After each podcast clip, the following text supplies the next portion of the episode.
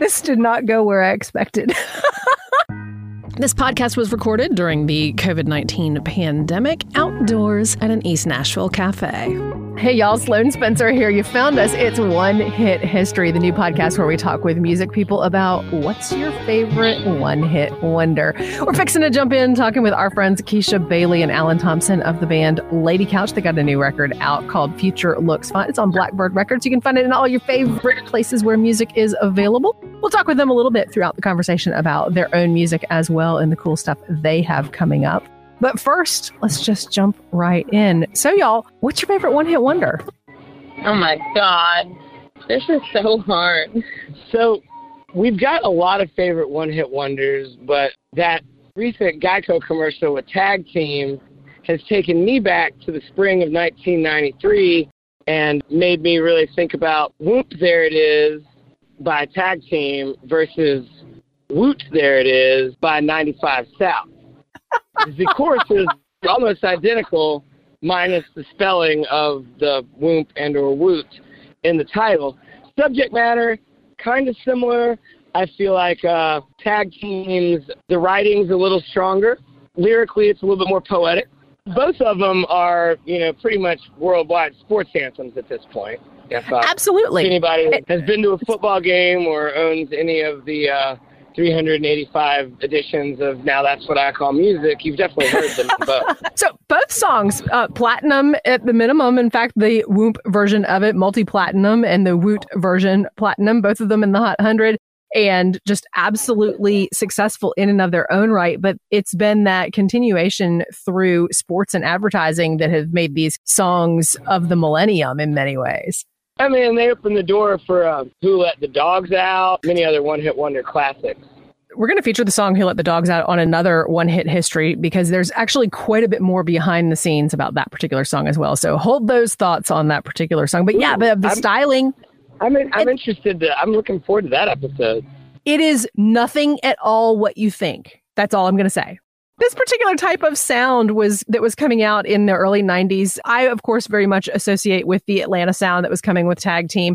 They developed as like house djs out of the strip club scene of atlanta which has been a vibrant right. musical and performance scene for many decades. If you're not from atlanta or you haven't been to atlanta or you missed atlanta in the 90s i mean that's just what it was.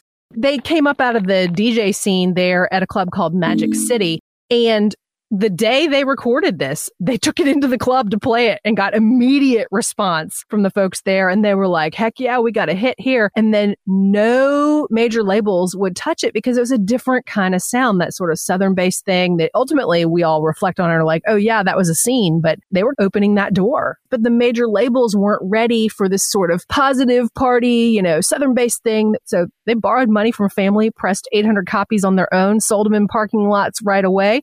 And ultimately, Mercury Records was like, I think maybe this guy who like used to work for Stax will figure out how to market this for you. So they put Al Bell in charge, and there you are, number one hot R and B, number two hot hundred, multi platinum. Oh, I didn't realize that Al Bell was their A and R. Is that insane? Al Bell, big deal here. Yeah, no, no, no. Yeah, I mean, I, I didn't realize that. That's yeah, nobody else would touch it. All the labels like couldn't figure it out because they're like, this is like a fun song. What do we do with that? Well, that was a big issue in all over the East Coast. I mean, you know, what Dre and DJ Quik and everybody else were doing in Los Angeles, like that was pretty much the standard.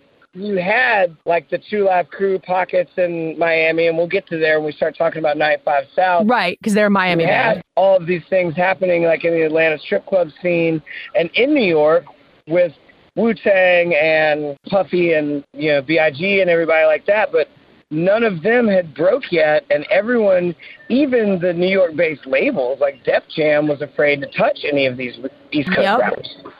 I definitely can't speak to like the whole East Coast West Coast thing that ultimately developed out of that. I'm not an expert on it. The sound was different and it had a different thing behind it in a lot of ways that the industry was like, we don't know. Right. But if we're speaking of one hit wonders and our favorite one hit wonders, speaking of bells, Anita Ward, you can ring my bell. Had other hits, but right? She sure the hell didn't. That was the only one that was a top ten. Well, that's a damn shame because she's amazing. You can ring my she's bell. She's amazing. Her one hit was "Ring My Bell."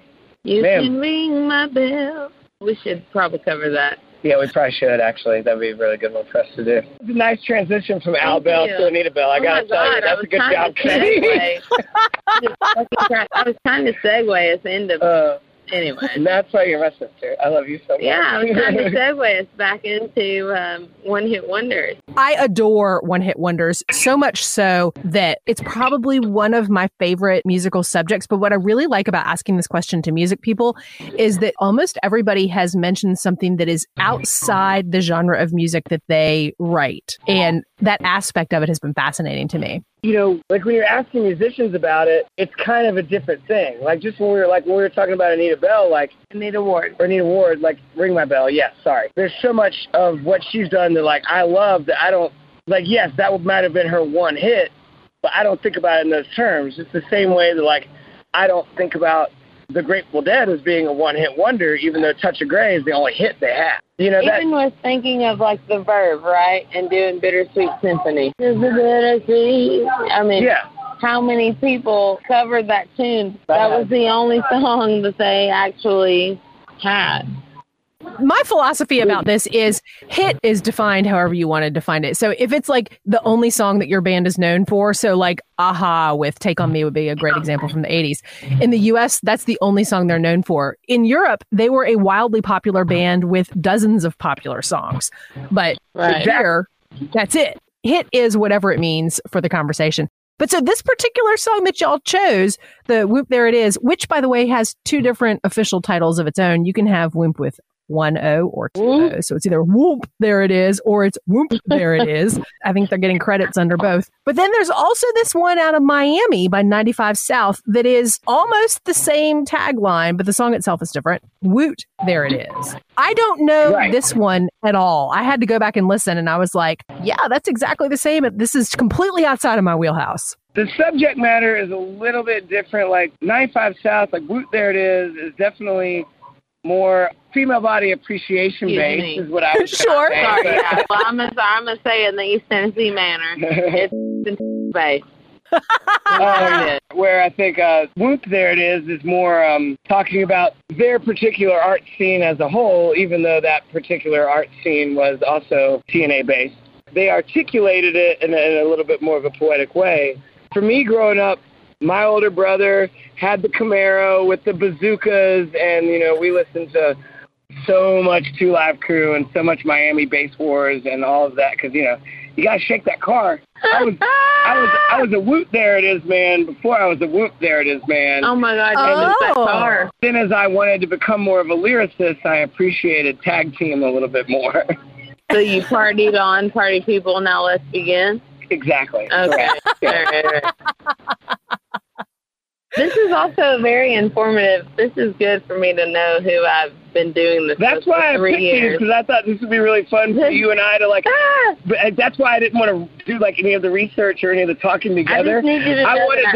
this this conversation to be exactly what this conversation Oh, is. I'm dying inside. Yeah. I have not Keith- stopped smiling since either of these conversations started. So, Keshia, what is it you're learning about your bandmate here through this conversation? Lord have mercy. Just when I think I can't learn anything else, I think the one thing that I constantly pick up from Allen, and I'm very lucky enough, Our but I'm- trumpet player is driving an Uber and uh, he just pulled up. He's passing us. Yeah. Sweet. Welcome to Nashville, y'all. sorry, yeah, sorry. Hey Kirk, Kurt, we love you. love you. No, but we are doing an interview Oh talking about God. Santa. He as a matter of bubble fact. water. What's his favorite flavor? I love you. oh, he's Oh, he's a Lord. guy. He loves. He loves the compliment. So Yeah. we're, we're referencing our other podcast called Bubble Bottles, which this band LadyCouch has also Oh, been my on. if you haven't heard that one, y'all should check that out. It's at bubblebottles.com. But right now we're talking one hit history. So with Allen and one hit history, the thing is, is that Allen is really good about explaining a tune. There have been so many times that I will think that a song that I think I've known my whole life I said one thing, and then Allen's like, "Kish, what are you saying? What are you saying? That's not what they're saying. Like, think about it in this aspect." And I, I have to sit back and go, "How the hell did I not know this?" And how did you know this without me? It's the same with everyone who wonder too. Well, see, There- this is why I didn't pick Wishing Well or This Love because I knew that you and I would just have the same things to say about Anita Baker or Terence Trent D'Arby. Also, I had my braids in, yeah. and I would have been pissed if you had picked Wishing Well. so he knows me on another level too. I would have been super pissed if we'd have been talking about Terence Trent D'Arby. We're not doing that today. Keshia with braids is not talking about Terence Trent. I will say though, if you want to have us back to talk about Terence Trent D'Arby, I am so down. Sweet Love, not This Love. Sorry, Yes, you're welcome. This Love. That's number five. That's, that's I don't want to talk about them really that much at all. No, they had a bunch of one hits until they finally had a whole hit record for ten years. Yeah, no, They had great. one hit for ten years. He's good on that TV show. I like him. What? I don't even know if he's there anymore. Anyway, so basically, what I've learned of Allen through all of this, and in our one-hit wonder drum, if you will, is that a word? Sure. It is Um. I know that I can call Allen and say, "Have you heard this? What the hell have I been sleeping on? What is this?" Or he'll send me things, and I'll think, "Oh, I've heard this before," but I'll realize that this is the only song from said artist that has ever happened, and then I immediately start thinking, "Damn." Are you listening to this whole record? And then I listen to the record and I go, Nope, you're not listening to the whole record. You're listening to this one song Uh, well, I find my because it's great. I find my tune and I pick it. I mean, there's certain albums that I like You'll divulge in. are my albums, but I'll listen to people long enough until that one song that really speaks to me, and then that song just becomes my song. I know and I enjoy that you chose Whoot, There It Is. Versus Whoomp, there it is. I think it's an important thing to talk about because, like, I would be interested to know, like, how these two acts feel about one another. Because you know they've got to have been on a ton of bills together, especially, like, in the early 2000s and stuff. So basically, one's a dance mix and one's a studio mix. Well, they're different. They're Atlanta versus Miami dance songs. But they're right down the road. They just changed a, Right. a, a P to a T. Yeah, well, yeah, I mean, the subject matter. So they little bit- cheated off of one another. This would be like But they did. Patti they- LaBelle neither of and Dionne Warwick this was singing the same song, and they refused. They didn't know about each other. Yeah, the songs Go came ahead. out like a Go month on, apart, sorry. but there's no evidence that they knew each other ahead of time. They both were writing a song based on a commonly used phrase in their community Right. And just kind of riffing on the phrase. Yeah, and th- like neither of them had any idea that it's like Garth Brooks and Todd Snider with Beer Run. You know, like okay, wait. Okay. Now my question is though, is that did they both know what whoop there it is was? they knew what There that it is. meant. What was there it is? When it was there it is, was it an object? What was there for it to be is? Do you think LadyCouch could do a cover of Whoop There It Is? I think we should do like a we should merge them both since we're a jam band. We should do the the, Whoop. the segue, you know, with the arrow on the set list and do Whoot there it is into Whoomp there it is. Into the other one. Absolutely, you should. Yeah. No, we do. We got to do Salt-N-Pepa after that. Then Yeah, I also got, has to go back right into What a Man. I want to take a minute or two to give much respect to. Got to go Yeah. right into some. Well, yeah, then no, I I also would like to combine uh, "Weak" by SWV with "Twice as Hard" by the Black Crowes because you know that all four of those humans Jesus, Lord. learn how to sing from the same person because they, they they all all their voices sound the same. Whoomp There It Is. And, uh, yeah, so like I I- I'd be really intrigued to like show all of those weird neighborhood connections. This did not go where I expected. Me either. I know. I'm so sorry. I, I could probably write a dissertation on how like I think Chris Robinson should have been a member of SWV. Like he sings just like the other three girls in that band. Oh, he definitely sings better than the the alto. My big theory with Athens is that there's one teacher at UGA that was a big Ethel Merman fan, which is why Fred Schneider and John Bell and Michael Stipe all kind of sing about the same. I'd love to see Todd Snider barefoot just walking out on stage. Time after time after time, I tried to hide it. I would love to see him walk out barefoot, just all of a sudden Well, we popping in on an SWV song. Been all over the place with Keshia Bailey and Allen Thompson of LadyCouch and their one hit wonder mirror twins of Whoomp There It Is and Whoot There It Is by Tag Team and 95 South, respectively.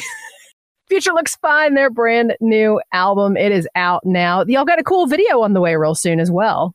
For our song "Do What You Gotta Do," one of our very favorite artists that we get to collaborate. This guy named August Baristin. He's from Estonia.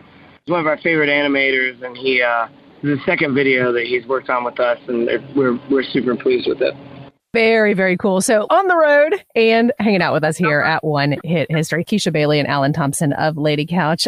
I'm Sloane Spencer. You can find us at onehithistory.com. You can support us at patreon.com slash onehithistory. We also chatted with Keshia Bailey and Allen Thompson of LadyCouch on our other podcast, Bubble Bottles. You can find it there and find out all their favorite flavors. Thanks for listening. Check out their music. We appreciate you. One Hit History is a comedy podcast. We've done slightly less research than your average Wikipedia contributor. We're loose with the facts, and your mileage may vary. Thanks to Jacob Furr for our theme music. You can find his catalog at jacobfurr.bandcamp.com. That's J A C O B F U R R.bandcamp.com. Thanks so much for our graphic design and logo from Keith Brogdon. You can find his work at thinkingoutlouddesign.com. Our show notes are crafted by freelance writer April Blake, who you can find at theaprilblake.com.